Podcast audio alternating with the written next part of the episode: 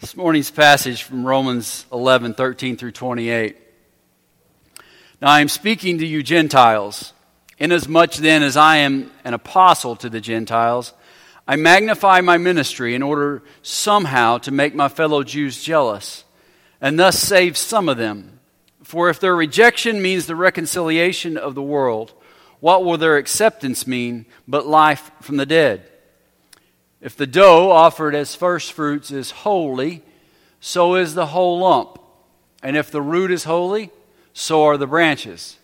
But if some of the branches were broken off, and you, although a wild olive shoot, were grafted in among the others, and now share in the nourishing root of the olive tree, do not be arrogant toward the branches. If you are, remember, it is not you who support the root but the root that supports you. Then you will say, Branches were broken off so that I may be grafted in. That is true. They were broken off because of their unbelief. But you stand fast through faith. Do not become proud, but fear. For if God did not spare the natural branches, neither will he spare you. Note then the kindness and the severity of God severity toward those who have fallen but God's kindness to you, provided you continue in his kindness. Otherwise, you too will be cut off. And even they, if they do not continue in their unbelief, will be grafted in. For God has the power to graft them in again. For if you were cut from what is by nature a wild olive tree and grafted, contrary to nature, into a cultivated olive tree, how much more will these, the natural branches, be grafted back into their own olive tree? Lest you be wise in your own sight, I do not want you to be unaware of this mystery, brothers. A partial hardening, hardening has come upon Israel until the fullness of the Gentiles has come in. And in this way, all Israel will be saved. As it is written, the deliverer will come from Zion, and he will banish ungodliness from Jacob. And this will be my covenant with them when I take away their sins. As regards to the gospel, they are enemies for your sake. But as regards election, they are beloved for the sake of their forefathers. The Word of God. Let us pray. Most gracious God, Lord, we thank you for your Word and the opportunity that we have to have your words in our possession that we can see what your Holy Spirit has written on these pages through Paul so many years ago. And Father, we pray that He would give us direction, He would give us understanding in our minds as we look to these passages, as we try to figure out who are the true Jews, where is Israel in all these pages and in the future. And Lord, I pray that the words I speak be not of me but be of you and be glorifying unto you. For it is in Christ's name we pray. Amen. You know, the greatest security we have as Christians, I believe, are the promises that God gives us and the promises that He gives us in His Word. And as you read the Old Testament, you will note that there are a lot of promises in the Old Testament. But it seems as though most of those promises in the Old Testament were directed to the Jews, or a large number of those. And there are a lot of promises in the New Testament, and we see that those promises are directed to the church. And so there we have two different types, seemingly, of promises throughout the entirety of the Bible. But as we look in the Old Testament and we see those promises, we know that a lot of them haven't come to pass yet we know that a lot of them are not fulfilled yet. And so the question then becomes is when are they going to be fulfilled? Are they going to be fulfilled? And to whom are they going to be fulfilled? There's a multitude of questions about those.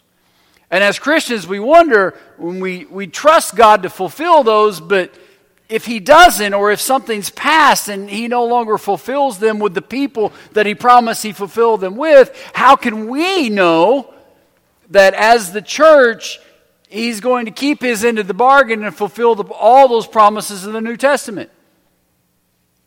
how can we be ensured that God's not going to change his mind and create a new group of people and say, oh, yeah, they were promised to the church, but we're going to shift things a little bit and they're going to be fulfilled in somebody else? How do we know that? How do we know what the answer is? People have attempted to answer these questions ever since the Word of God was written. And they've attempted to answer them in a variety of different ways. And as you've heard me say throughout the past months, is there are a great number of people that will tell you that all those promises in the Old Testament, even though that it appears that they were made to a group of people, a nation, Israel, as it were, they will be fulfilled in the church. That it's not a literal group of people that God was promising to, but a spiritual group of people that God was promising to. And thus, the true Israelites or the true Jews are spiritual and make up the church as we know it today. And that is a, that is a very good argument. And there is a lot of truth to that argument because we've seen Paul play a lot of that out throughout Romans as we've gone through that. But as I said, it's not something that we just sort of cast away and say, well, they're crazy. They don't know what they're talking about because they have a very good foundation for believing what they believe. Especially when we look at the current Jewish state, right? You look at Israel now, and they are anti Christ. Everything about them is the opposite of Jesus Christ. They don't believe that he was the Son of God. They don't believe that he was the Savior they're in full on rebellion to Jesus. So we know that God doesn't bless unbelief. God doesn't bless those who reject his son. So the question is how does this come about, or is it going to come about, or when is it going to come about? And that's precisely the issue that Paul was looking at in chapter 11 and that we've been dealing with for the, for the past few months. We've seen how much Paul loved his fellow Jews, his countrymen, his Israelites, so to speak, and how much he would give for them to be saved. Remember, he said that he wished himself accursed and cut off from Christ if they would come in, if they could believe. And he wrote about how God uses and will use the Gentiles to bring in the Jews. How did he say that would happen? Through what? I read it just a few moments ago. Jealousy. That it is through jealousy that we would ordinarily think to be a bad thing, right?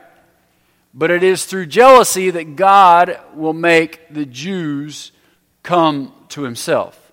And that jealousy is they're going to look to us as an example and be jealous or envious of Jesus Christ. And we talked about that a few weeks ago. And essentially, jealousy is a beautiful thing whenever it comes to salvation. Because it is pretty much the way that evangelism works right now. Think about it. When you see chaos happening all around, and yet, in the midst of that chaos, in the midst of unimaginable grief, you see someone with unbelievable calm, with peace that really doesn't make any sense whatsoever. And you wonder, why? How is it they have that peace? How is it they have that calm in the middle of such chaos? And the answer is Jesus Christ. Then that makes everyone else want what they got. And that brings people to Christ. That brings people to God. No one likes wringing their hands and saying, I hope no one likes, likes wringing their hands and saying, Woe is me. However, oftentimes you see people do it so often, you tend to think that they enjoy that part of their life. But whenever you boil it all down, nobody likes that chaos. It's not fun. It's not a place we like to find ourselves in. Everyone wants peace. Everyone wants tranquility, especially in times when it doesn't exist. And whenever we view Jesus and see Jesus as the only source of that in this world, it tends to make others jealous for what we have. And it is that jealousy that God uses to draw others to Him, that, that joy at a time when no one else can find any joy whatsoever, when everyone else is sorrowful. And that is, invi- that is vitally important as we exercise our faith. But it's vitally important that we don't take our light and put it under that bushel. Because if we, put if we take our light and we put it under that basket and we hide our light, no one sees that peace in our life in chaotic times. Right? They don't see us being different in those difficult moments than unbelievers. So there is no jealousy in their minds. If God to a Christian is the same as no God to an unbeliever, what's the benefit? If a Christian isn't joyful in difficult times in the same way an unbeliever isn't joyful in difficult times, there is no benefit. There's nothing to be jealous over or about for an unbeliever that would draw him to, or her to Christ. And so the onus is on us as believers to exhibit Christ in a, in a beautiful, magnificent way so that they would want what we have. That's how evangelism should work. Whenever we exhibit what Christ really looks, at, looks like, it is contagious and creates jealousy within unbelievers. Shoving Christ down an unbeliever's throat ain't going to work. It's going to get thrown back up. It's not going to happen. But whenever they see you exhibit Jesus Christ in your life, whenever you find comfort in the most sorrowful of moments, whenever the most chaotic situation, you can speak peace and comfort into those, and your life reflects that, that's something that everybody wants. That is a very attractive trait that only Jesus can give us in our lives. So last week we looked at the next step Paul's speaking of the future of Israel. And he's talking about if the first fruits of the lump of dough is holy, then the entire lump of dough is holy.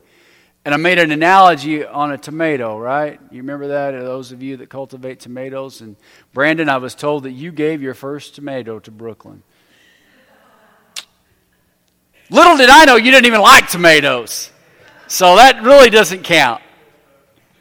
But yes, and we said it, we talked about it this morning in Sunday school. Those of you that garden, you don't want to give away that first tomato. Now, the next group that comes, you may give bushels and baskets of your crop to your neighbors and your friends and others, but that first one's yours. But yet, that was what was required of the Jews in the Old Testament was to give that first one to God to demonstrate your love and dedication to Him. But Paul says if that first fruit of the dough is holy, so's the whole lump.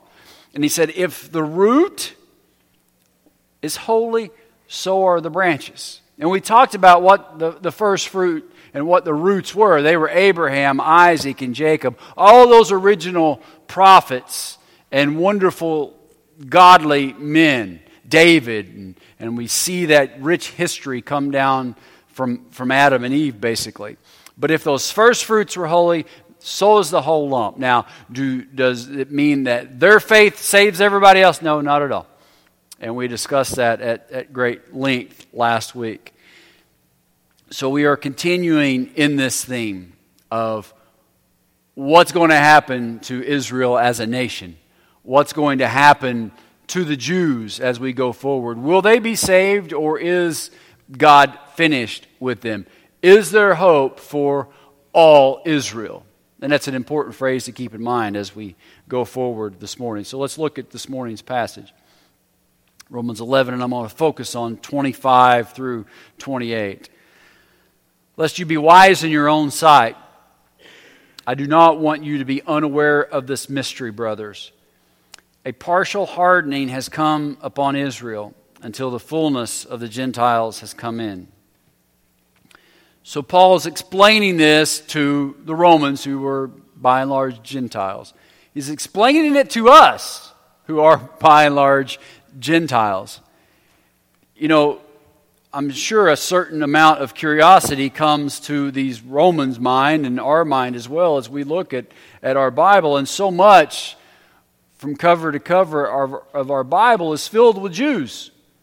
It's filled with Judaism and their teachings and their history and everything about that. There's, there aren't any to speak of Gentiles in this.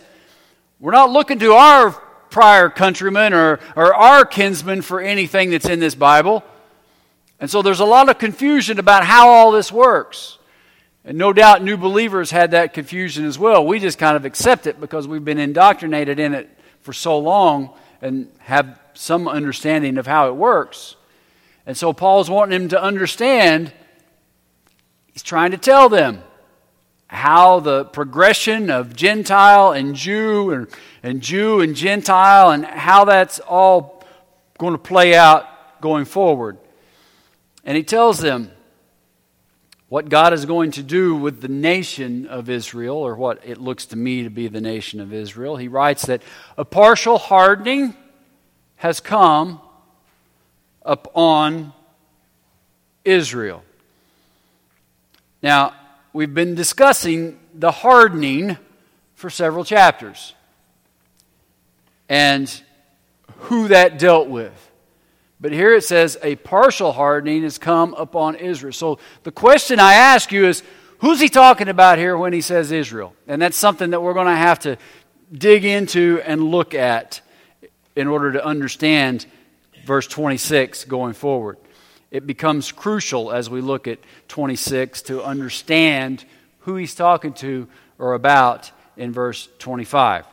So there's a partial hardening that has occurred. Who are the recipients of the partial hardening? Is it the church? No. Clearly, that's not the case. Is it a combined group of the Jews and Gentiles? I don't think that is it is either. Either.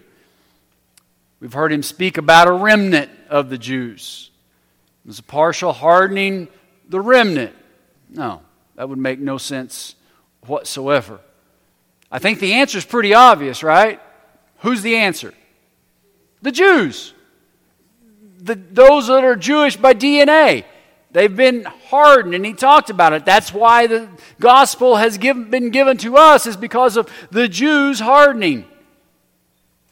It's pretty obvious from the context of this passage that that's who he's talking about. The nation of Israel has been partially hardened.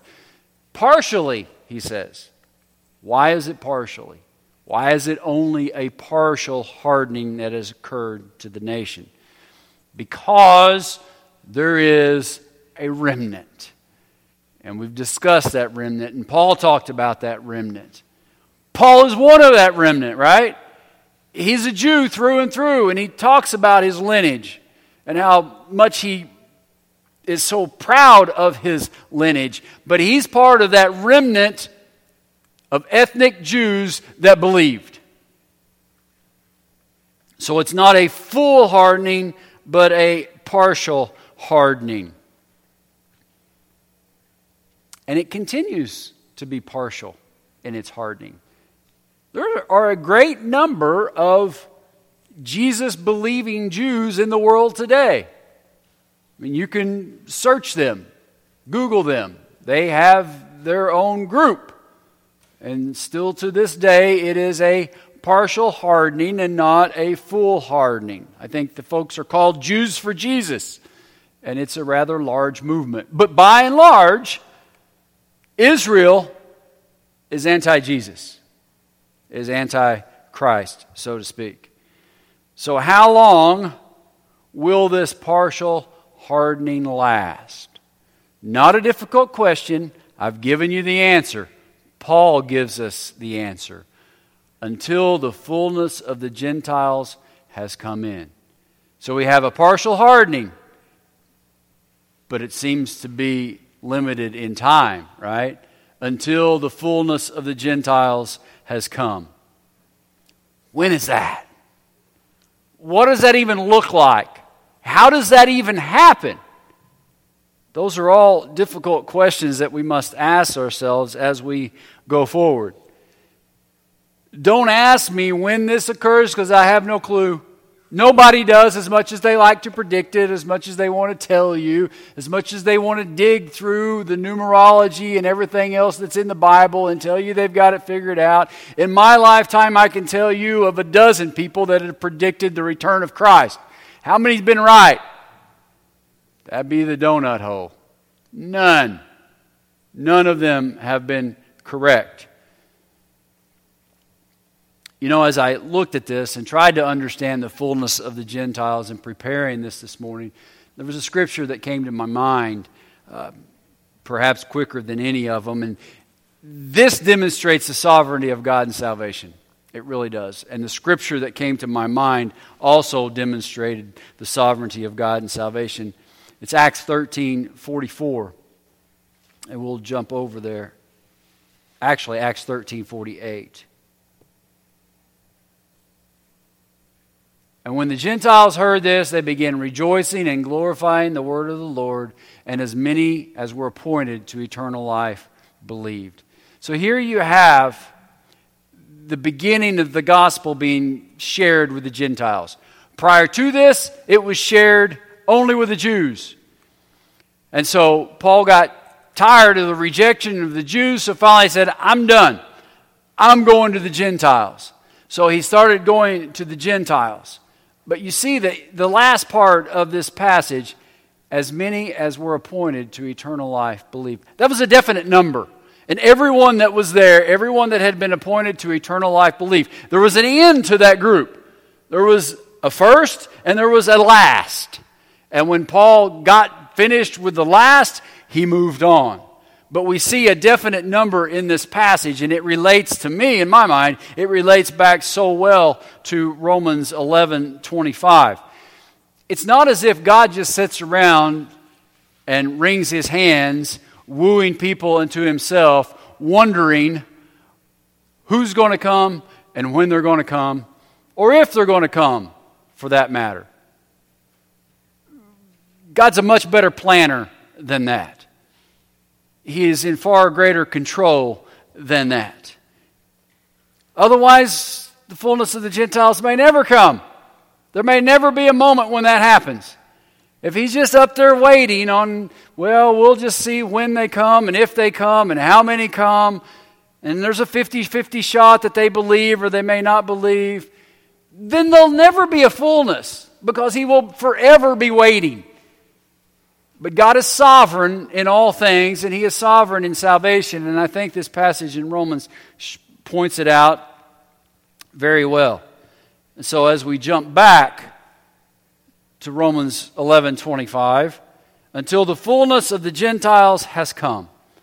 So this partial hardening until until as many as are appointed to eternal life believes.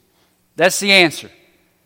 So, as many as are appointed to eternal life, when that last one believes, the fullness of the Gentiles is complete. And it is at that time, and only at that time, that the scales of blindness fall from the Jews, their eyes. Falls away from their eyes, and they are open. And so we look at verse 26. And in this way, all Israel will be saved. It's an extremely critical phrase. And it's critical because of what, what we're looking at. The question is who does Paul mean by all Israel? And it's been debated for hundreds of years. And there are multiple attempted answers, but I will give you what I think is the one correct one. There are those that believe all Israel is still speaking of spiritual Israel, that it's only referring to the church and the remnant of the Jews that make up the church. That's all of Israel. So their logic goes well, you've got the church, you've got the believing Gentiles in the church, and you've got the remnant of the Israelites or the remnant of the Jews, and they are believing Jews. And when you put that two together, those are the all Israel that we're dealing with here in verse 26. And as I said, it is a good argument, but I don't think that it's the correct argument. And they would tell you that all the promises of the Old Testament are found and will be fulfilled only in the church. But let's look at the context here and let's try to figure out what Paul means by all Israel. In verse 25, we look at the same word, Israel, toward that last line. And the proper way of dealing with this is to try to find as other similar or same words that are close in proximity to the word that we're trying to figure out what is and how it's used there. Can we understand it there? I mean, you just keep branching out. But here we have one in the pre- previous verse. And he's using Israel in the previous verse to mean is it the spiritual Jews or the literal Jews? It's the literal Jews. It's the ethnic Jews that he's talking about here. A partial hardening has come upon Israel. No, it's not the church. It's not the remnant. It's not a combination of the church and the remnant. It's the be- unbelieving ethnic Jews, the nation of Israel. They are the ones that have come upon this partial hardening. So, what has happened between that use of the term Israel and this one to make us think Paul changed what he means? Nothing. Now, clearly, Paul has redefined for us what it means to be a Jew, right? He did that all the way back in the second chapter. The second chapter of Romans, he said, A true Jew is not one outwardly, but one inwardly, meaning a true Jew is a Jew by faith, not because you have Jewish DNA pumping through your veins. So he redefined for us what a true Jew was. And so there are many that have taken that definition and want to apply it here to say that's the true Israel, the spiritual Israel. But it doesn't work here. First, because he's using the term Israel in the same way in verse 26 that he used in verse 25. And the reasoning, it would be terrible writing for him to use it to mean one thing in verse 25 and then turn around and flip it to mean something else in verse 26. And Paul didn't write that way. He usually had a cogent line of thinking and reasoning, and his writing was in the same manner. So we know in verse 25, he's speaking of the nation of Israel. And so it seems as though verse 26, he would be saying the same thing. There's no evidence to support that he has changed his meaning of Israel from verse 25 to verse 26. All right, let's continue. the second part of verse 26. The deliverer will come from Zion and he will banish ungodliness from Jacob. So the deliverer will come from Zion. Who is that? It's Jesus. And he will banish ungodliness. So ungodliness, sinfulness will be banished. Does that sound like the church? I know. Church is full of sin and getting worse, okay? But honestly, does it sound like the church? The church has been cleansed from ungodliness already through Christ, right? Why is he going to have to do it again? It really makes no sense in my mind that he would then come back and re cleanse the church that he already cleansed on the cross. He shouldn't have to do that. He did it once and for all, and those of you that have been in Sunday school know that he, his sacrifice was once and for all. So it doesn't seem to me to make sense that he would have to come back and, and re cleanse the church or banish the church's ungodliness because he has already done that. So it doesn't look like that we're speaking about the church here. He's saying he's going to do it from Jacob. That's a clue. From Jacob. So who is Jacob here? Jacob's not the church. Jacob's never been referred to the church, nor a combination of the remnant and Gentiles. Jacob has always been referenced to whom? The Jews. The Jews, the ethnic Jews, Israel as a nation. So Jacob is re- referenced in my mind to the Jews, Israel. So once the church's world mission, world missions, is finished and the fullness of the Gentiles has come in, then Christ returns and takes away the hardening of ethnic Israel. That is the plan. That is God's plan. He opens their eyes, He banishes unbelief from them. And in my mind, it is a mass type conversion. What it looks like, no clue. How it goes down, no idea. But we see here, I believe, that it definitely happens.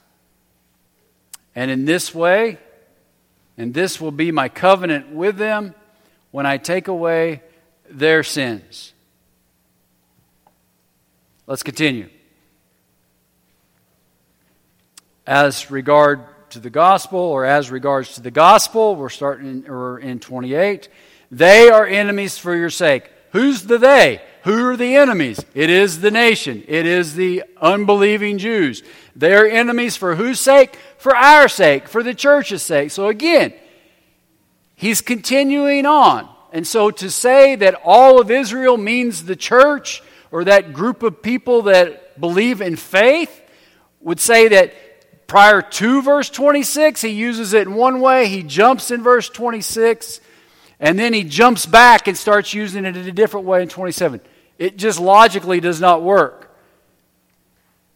But as regards of election, they are beloved for the sake of their forefathers. So the enemies are the Jews. And whose enemies are they? They are God's enemies.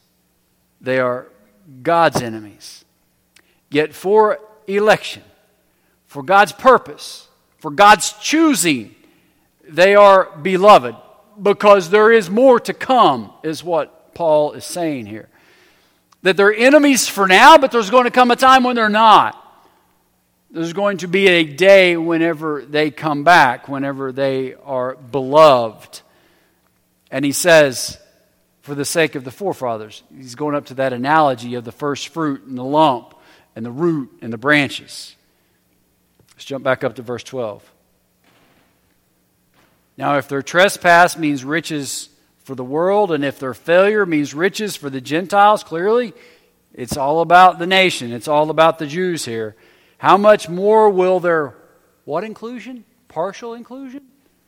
Full inclusion. Full, all Clearly, Paul is alluding to a mass inclusion of a group of people, and that group of people, as we've seen over and over and over evidenced in this passage, is the nation of Israel. How much more will their full inclusion be? It doesn't look like that he's being theoretical or he's writing what ifs. He asks the question because that's actually what's going to happen in the future. The full inclusion is the full inclusion of the nation of Israel and ethnic Jews moving forward. Verse 15 For if their rejection, there, being the Jews, means reconciliation of the world, what will their acceptance be mean but life from the dead? So He's clearly anticipating that as a nation they have rejected Christ, and we all were reconciled because of it, and they're going to be included, they're going to accept, and whenever they are accepted, then there's going to be a resurrection to life, eternal life, forever and ever. And so when Jesus returns from this passage, I'm not going to get too far far from this passage because I don't want to dig into that any more than what we are this morning. But when Christ returns, We're going to be done spreading the gospel message. We have spread it to every last person that God has called, and that person has accepted. Then Christ's going to return. There's going to be a magnificent inclusion of the Jews. And the Jews will believe by faith in Christ Jesus. And there's going to be a resurrection of the dead. A whole lot's going to happen when that occurs. How it all works, don't ask me. Because I'll tell you the same thing if you do. I don't know. Let's look at some of the Old Testament passages speaking of this. And I will pour out on the house of David, the Jews, and the inhabitants of Jerusalem a spirit of grace. There we see grace. And pleas for mercy, so that when they look on me, on him who they pierced, it's not pre cross. The, when they see him who pierced is in the future, they shall mourn for him as one mourns for an only child and weep bitterly over him as one weeps over their firstborn. So it is at this moment they see, at this moment the scales in their eyes have been lifted and they see Christ for who he truly is and who he was. And that's part of their weeping, their mourning over what they've done in the past and how they have missed him and how they have rejected him in the past. Isaiah 66 8. Who has heard such a thing? Is that up yet? Yeah. Who has seen such things? Shall a land be born in one day? Shall a nation be brought forth in one moment? For as soon as Zion was in labor, she brought forth her children. Sounds to me like a very instantaneous thing a mass outpouring of faith in the Messiah at some point and some time in the future. Jesus will return and take away the ungodliness from Jacob. He will take away their sins. But he will do so in the same way that he takes away our sins by faith. And until that time, what are we to do? We are to continue the mission that God gave us, and that is missions. That's our job, that's our duty to share the gospel message with everyone that we can. Because that's how the fullness of the Gentiles happens. God uses us as His hands, as His tongue, to share the gospel message with those who don't know Him. And so often and so many times we have this idea that somebody else will take care of it. Well, we are the somebody else. We are the messengers. We want to go on and, and live our lives and leave that up to somebody who's called to do that. That's us. God has called us to do that. That's our job. We have to make sure that the fullness of the Gentiles gets carried out by doing God's work, and He works in and through us to do it. He created the church for such a time as this. He gave the Jews that job back in the day, and they kept Christ and they kept God to themselves. And they became self righteous in the overall process. And then He took it from them and He gave it to us to be faithful stewards of. So that is our job. That is our duty. That is the very reason for our existence is to share Christ. Share him with unbelieving Gentiles, unbelieving Jews, unbelieving Americans, unbelieving Mexicans, unbelieving Canadians, you name it, everybody. That's what God has called us to do. Share Jesus. Amen. Let us pray. Most gracious God, we thank you for the insight that you've given us into the future hope for Israel. Lord, we know that so much of your economy has been built around a people. We thank you for the grace to include us in that tree, to graft us in to that root. Father God, may we never be anti Semitic in our thoughts, in our actions, or in our hearts. May we always embrace the notion that you're not finished with the people of Abraham, Isaac, and Jacob and David. But help us to continue to share your gospel with everyone, regardless of who they are, what their skin color may be, what even their beliefs may be at the time we do the sharing. Give us the courage to do that. And may we carry out your work with our tongues and with our hands. And may you be glorified through it all. In Christ's name we pray. Amen. All rise. May the grace and glory of our Lord and Savior Jesus Christ be with you all. Have a wonderful and blessed week and stay safe. Amen.